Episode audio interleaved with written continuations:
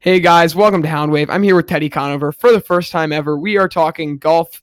And this upcoming weekend, we've got the Ryder Cup. Teddy, let's take this one away from me. All right. Well, the Ryder Cup really is one of the best team events in all of sports. I find that, uh, you know, the European and American sides always get so hyped up. You see players like Tiger, who's you know, normally, or at least has normally been a, a, quiet guy, getting super hyped up, going nuts over three foot putts that he makes. So it's one of the most entertaining scenes in all of golf and really all of sports. The fans love it, the players adore it, and uh, let's get ready for a crazy weekend. Yeah, I definitely agree. Um, now the United States very, very, very rarely wins in Europe, and it's it's, it's amazing. over 25 years yeah, last happened. It's amazing, and I think this may possibly be the year.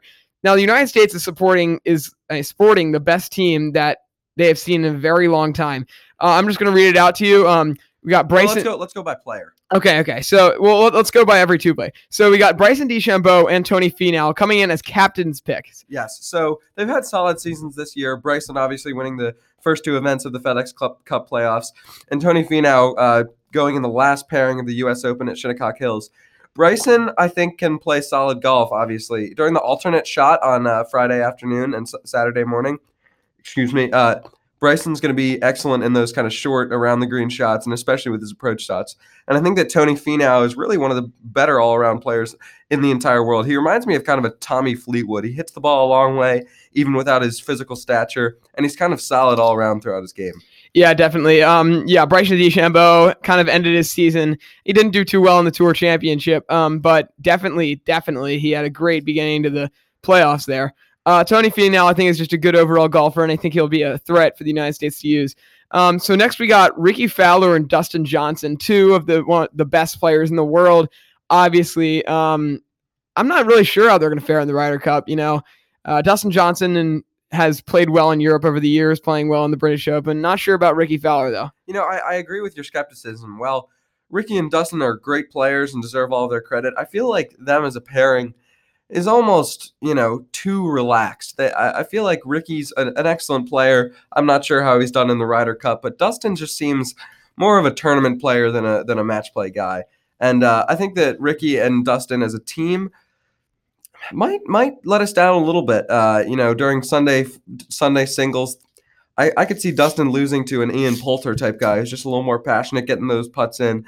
Dustin, obviously not a clutch putter, as we know. 2015 U.S. Open this year's U.S. Open, especially, wow, had that three shot lead after the second day and really let that slip. But uh, I, I, say DeChambeau and Finau could be a, a, better, at least Ryder Cup pairing than Fowler and Johnson. Yeah, um, I yeah I, I, agree. I already talked about that. Um, so next we got Brooks Koepka and Phil Mickelson. Teddy, I'll let you talk about this in a little bit, but Phil Mickelson's coming in as a captain's pick. Um, I'm not really sure if I like that. You know, I think he's very. I think he's one of the greatest U.S. golfers of all time, but he just doesn't have that spark anymore that he usually has had. Now, Brooks Koepka, on the other hand, is probably the guy who can drive the, the ball the farthest on his team. He's an amazing golfer. He had a great season this year, winning two majors. Um, but I'm really uncertain about Phil Mickelson. I'm not sure he's going to be playing that much. Uh, it's interesting that you say that. You know, I, I, Brooks Koepka this year, it's been the it's been the year of Brooks. You saw him in the final year, uh, the final day at Shinnecock. Excuse me he was playing his best golf. With that 60 68 i believe he held a, a 61 foot putt on the 14th hole actually on, on saturday um, to get into the second to last pairing which was just a, it was an unbelievable tournament and really an unbelievable year for brooks. But i think that phil has a lot of competitive spirit left in him. He lives for these kind of huge competitive pressure situations. So that's an interesting uh, interesting two players there. But i agree that phil Phil might not be playing a ton in in the kind of uh, in the kind of four ball and um, sorry four ball and alternate shot groupings, but he he should be playing on Sunday. Oh, sorry, all twelve players play on Sunday, but on Sunday, I, I think Phil pulls out a win in the Sunday singles. Yeah, um, yeah, I'm not sure about that. Um, so next next to we got Patrick Reed, my guy. I think he's the best player on this team for the for the Ryder Cup. No, not the best. Teddy, what are you talking about? He has a 66%, 66, 66% of the time. He gets full one point. That is amazing. This this Ryder Cup, Patrick Reed is going to be so overhyped, and you're going to get a guy like Henrik Stenson coming in and literally beating him. I, I don't want to see it, but maybe five and four or something. Uh, Patrick Reed is, you know, he won the Masters this year. As hard as I was rooting against him, I really loved that final round by Jordan Spieth, uh, which we'll get to in a second. But Webb Simpson, very interesting thought for the Ryder Cup. He's kind of that short driver like Seve and, Olasab- and Olafable that can really get you around the greens. He's got an excellent, excellent putting game, and uh, I think he'll be interesting for Birdie's uh, Birdie's Daily. Sorry about that. And Patrick Reed and Webb Simpson as a pairing could be an interesting, uh, interesting play during four balls. Yeah, um, Not my guy, but your guy. I know, I love him. Um, so next you have Jordan Spieth, who's kind of actually Jordan Spieth and Justin Thomas, who aren't having as good as as good a year as they did the year prior. Um, Jordan Spieth had a down year, and I think everybody knows it. Um, and Justin Thomas, you know, he's still playing good golf, won a couple tournaments here and there, but didn't live up to that all all the hype, all the hype that he was. say. I, I don't know if I can say that. Did Jordan Spieth win a tournament this year? No, I really don't think he did. I I don't think he he did not play well this year. Um, we should be a little bit more knowledgeable as uh, as podcasters, but I, I I know Justin Thomas um, won two tournaments at the very beginning of the year, but Jordan Spieth really letting us down after his electric British Open win in 2017, birdieing uh, the thir- 14th, 15th, eagling the sorry eagling the 15th, birdieing the 16th and 17th holes, which was un- just unbelievable. He's kind of fallen off. I mean, I haven't seen much of him over the past year and change. But Justin Thomas, I think, is going to be solid. And Jordan, really, if he's putting well with that Scotty Cameron putter that he's got, I think that he uh, he's always a threat. You know, solid off the tee, great iron player. Doesn't get enough credit for his short game that he really has. But him and Justin, lifelong friends, could be a great team. yeah. Um, and the next two guys we got Bubba Watson, Tiger and, Woods. And and who's our last player there? Who do you see? Tiger Woods, who was coming off his first tournament win in five years. That is right, five years. We could have done a podcast on just the tour championship. Oh my. God, Tiger! I I cannot tell you how happy I was when Tiger won. I think that I I really think that Tiger is going to come back. I think he's going to win the Masters next year. That's my hot Wow. take here. That's that's a hot take. So really, when I was watching the tour championship, which I what I noticed was that, especially on Thursday and Saturday, he shot those two sixty fives. He seemed to be playing a different golf course. He was hitting great drives. I mean, 12 of 14 fairways, like it was no, nobody's business, hitting the greens, and and often making those birdie putts. He shot 30 on the front nine Oh yeah, on Saturday morning, which was pretty unbelievable. And and the way he finished out with that par on the 18th hole, with you know what looked like almost a million people. I know it wasn't that many, but just thousands of people cascading around the green. It was an emotional time for him, and you know a pretty emotional time for me. I, I'm going to be honest. I was holding back some some tears really, and it was a pretty amazing sight to see that hadn't happened in five years. yeah, definitely. Um, Tiger, God, I I, I love him. He's going to make Sundays great again. Um, um, yeah, I I think he. But now we're talking about the Ryder Cup. Tiger Woods has never done that great in the Ryder Cup. Yeah, I, honestly, I'm not. I, I I've I've heard that he's great. Weirdly, in Presidents Cups against the rest of the world, but I don't think he's known particularly for his Ryder Cup prowess. But I think uh, I think on Friday through Sunday, he's gonna he's gonna show himself a little bit and show Phil Mickelson why he shouldn't have bet the, those ten Oh, million yeah. dollars in late November. All right, Teddy. Now we're running out of time here, so we're gonna look on Team Europe. And who is your one standout player? Or actually, sorry, two standout players.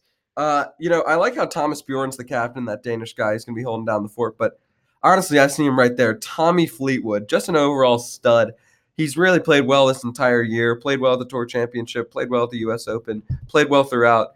I think this European style course with narrow fairways, thick rough, and kind of slow greens suits his game perfectly. And uh, and besides that, Rory, Rory, and Patrick Reed, we hope to see a rematch. And I see that captain's pick, Ian Poulter. He has devastated the United States, especially in 2012 at Medinah. His devilish face going after he made each putt. Uh, excuse me. And uh, Jon Rahm and Justin Rose are my final two to talk about. Jon Rahm seems like he is built for the Ryder Cup. He's an excellent player, really social guy, excellent, excellent golfer. Obviously, hits the ball a tremendous distance and puts really well. His uh, him and Justin Rose, if they were a team together, that's a formidable duo. Those are two of the best players in the entire world playing together. Uh, and that's really all I have to say. Taylor, anything else? Um, yeah, I'm just gonna take my two standout players. Well, I'm just gonna talk in general. Team Europe always does not look as good. I was about to say that. Yeah, I, yeah. I agree. They look a little more obscure to me. Like you look at this team, and it's just full of these guys who are just, You know, But they're you know they're built for this. yeah. Oh yeah, I totally do. Alex Noren, he's real. He's like sneaky, very good. Yes. Um. Now my two style players are, as you said, Ian Poulter, who is one of the best Ryder Cup players of all time, and my other one is going to be Justin Rose, who is very hot right now, coming off the FedEx Cup. As um, much as I, I didn't want to, that shot in the 18th hole for me, for Justin Rose, how it kind of bounced up on the green. It, it, it seemed like his destiny, but I wish Tiger won. the Yeah, I- I really do if I'm being too. Honest. I really did too. Um, yeah, but I I love Justin Rose in this tournament. I think I can see him winning every day. Um, and you see people like Jon Rahm, he's very just strong golfer. Um, but but then you see people like Molinari, Thorbjorn Olesen, and and you know Tyrrell Hatton. They just don't strike me with a lot of you know a lot of oomph. But I think yeah, but that know, that's the Ryder Cup. That's what the Europeans do. Yeah, And with the course setup, how they like it, they're the home team. They're allowed to set up the course how they want. So they get these narrow fairways, very thick rough, and they're going to try to let us, you know, uh, us Americans don't hit the ball very straight. You know, we're sporadic with it. Dustin Johnson, you know, he might hit it 330 yards, but he can hit it 40 yards offline, and and he's going to pay for that in a way that he rarely does. Yeah. So uh, just to wrap it up in this last minute here, um, I'm gonna go with Team Europe here. I just think they, they their obscureness is They don't just lose at really, home. really hitting my heart. Jon Rahm, I saw, made a great comment yesterday uh, that was the Americans don't play in Europe nearly as often as the Europeans play in America.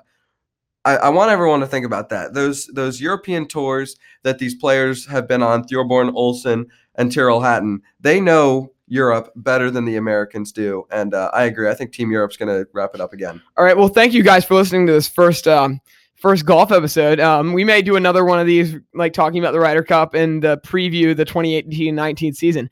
Uh, thank you so much for listening. Um, listen to our other podcast. We had uh, just the soccer guys come in here and talk about the Premier League. Should have the NFL Week Three analysis and Week four, predictions. Oh yeah, yeah, yeah. That's my bad. Um, yeah. So um, I, me and Teddy are loving this. Um, so we'll see you next week. All right, signing off for now. Thanks.